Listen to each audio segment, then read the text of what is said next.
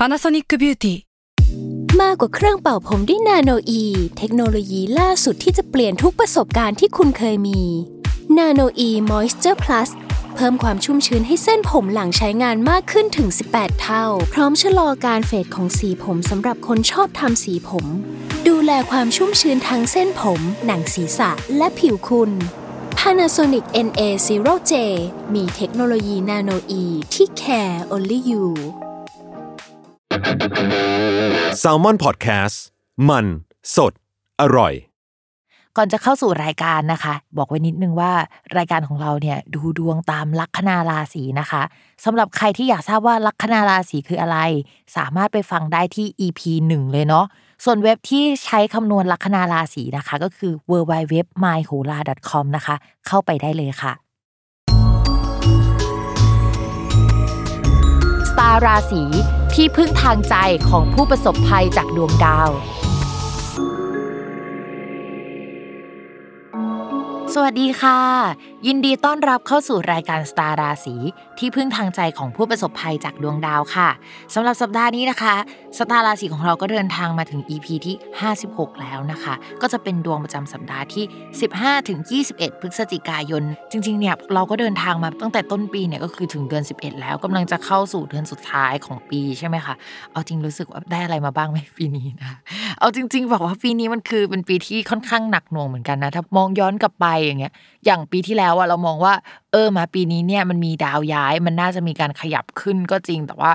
มันก็จะมีส่วนไม่ดีบ้าง แต่ว่าพอมาถึงปลายปีเนี่ยมองย้อนกลับไปก็รู้สึกว่าเอ้ยปีที่แล้วเราอ่านดวงเนี่ยเราอ่านไม่ดีก็จริงนะ แต่เรารู้สึกว่าอ่านน้อยเกินไปนิดนึง สิ่งที่เกิดขึ้นในปีนี้มันก็ยังไม่ค่อยดีขนาดนั้นนะคะอะเรามาฟังดวงของสัปดาห์นี้กันดีกว่านะคะ ว่าสัปดาห์นี้เป็นยังไงบ้าง เพราะว่าสัปดาห์นี้เนี่ยมีดาวย้ายถึง 2 ดวงด้วยกันนะคะ ก็คือดาวอาทิตย์แล้วก็ดาวพุธนะคะ ซึ่งจะย้ายนะคะในวันที่ 17 พฤศจิกายน ก็ย้ายเข้าสู่ราศีพิจิกพร้อม ๆ กันนะคะ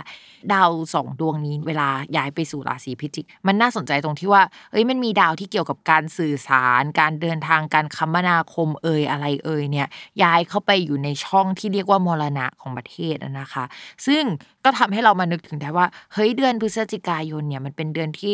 มันจะมีการเปิดประเทศใช่ไหม อันนี้คือเราอัดอะ ในเดือนตุลาคมนะคะ ซึ่งมันยังไม่ถึงเดือนพฤศจิกายน เราก็ไม่รู้หรอกว่าจริง ๆ ตอนที่เราon air ไปแล้วเนี่ยเฮ้ยตอนนั้นมันเป็นยังไงอะนะคะ แต่ถ้าในทางดวงเนี่ยก็คือเราอาจจะต้องมาดูเรื่องเกี่ยวกับประกาศอะไรใหม่ ๆ ในช่วงนั้น หรือว่ามีประกาศมีการยกเลิกประกาศบางอย่างเกิดขึ้นนะคะ การคมนาคมอะไรที่เกิดขึ้นในช่วงนี้เนี่ยก็ไม่รู้ว่ามันจะโอเคจริงๆไหมประมาณนั้นนะและยังไงก็ตามนะคะ ก็ยังต้องระมัดระวังเรื่องโควิดอยู่ดี เพราะว่าดาวพฤหัสน่ะที่ย้ายไปอยู่ในราศีกุมภ์เนี่ยมันเป็นตำแหน่งเดียวกับคราวที่แล้วที่โรคมันเริ่มกลับมาระบาดใหม่อีกครั้งหนึ่งนะคะ เพราะฉะนั้นช่วงนี้นะคะ ใครที่เอ้ยจะเดินทางไปต่างจังหวัดเอ่ยจะบินไปนอกประเทศเอ่ยหรืออะไรเอ่ยเนี่ยก็ต้องระมัดระวังตัวแล้วก็ดูแลตัวเองดี ๆ ด้วยนะคะ นอกจากนั้นเนี่ยในภาพรวมของประเทศเราก็ยังมองเรื่องเกี่ยวกับการคมนาคมที่อาจจะมีปัญหาอะไรนะคะ เช่นการเดินทางไปต่างประเทศเอ่ยหรือว่ารถไฟฟ้าติดขัดเอ่ยหรือว่าถนนซ่อม อะไรหลาย ๆ อย่างที่มันไม่ดีเอ่ยในช่วงนี้ที่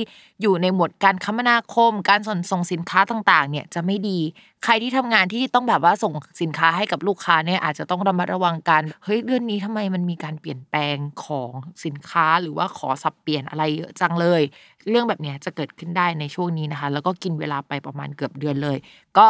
เป็นช่วงที่แบบว่าปวดหัวประมาณนึง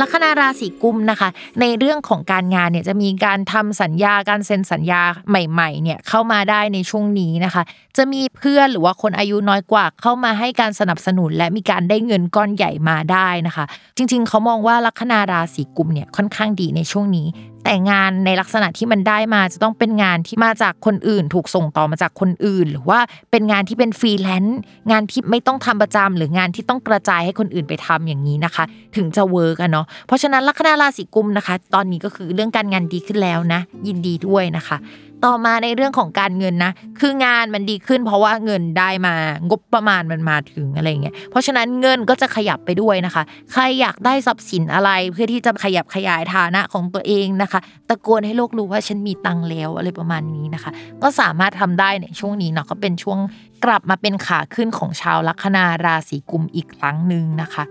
ต่อมาค่ะในเรื่องของความรักนะคะ คนโสดคือมันมีดาวดีๆอะมาทับ แล้วก็ดาวความรักที่เป็นดาวศุกร์อะมาอยู่แบบว่าโยกโยกอะก็ทำให้เฮ้ยมีโอกาสนะ ที่จะมีคนเข้ามาคุยได้ในช่วงนี้เนาะก็ลองคุยดูว่ามันแบบมัน work ไหมอะไรประมาณนั้นนะคะ ถ้ามัน work เนี่ยก็ลองแบบไปตัดสินใจอีกทีปีหน้าก็ได้ก็ใช้เวลาเรียนรู้กันไป เพราะอย่างที่พิมพ์บอกในหลายๆราศีเนาะว่า ดาวศุกร์อะเดี๋ยวมันจะไปเจอกับดาวเสาร์แล้วมันเป็นจังหวะไม่ดีอะคือ มันไม่ใช่ไม่ดีแค่เรานะมันแบบทุกราศีมันจะเจออะไรใน หลายๆมิติอะแล้วดาวสุกอะถ้าไม่ใช่เรื่องการเงิน ก็เป็นเรื่องความรักอะไรประมาณนี้นะคะ มันอยู่ในหมวดหมวดประมาณนี้แหละ เพราะฉะนั้นก็ดูกันว่าเฮ้ยเดี๋ยวลัคนาราศีกุมอะจะเจอกับอะไรนะคะ แต่การเงินมันยังดีอยู่ไงเราก็เลยกลัวว่าอาจจะเป็นแบบเรื่องที่จะต้องพูดคุยในเรื่องของความรัก คนโสดก็มีคนเข้ามาช่วงนี้แล้วช่วงนั้นก็ยึกยือแบบหนึ่งแล้วก็ถ้าจะคบกันต้องหลังจากนั้นนะเนาะ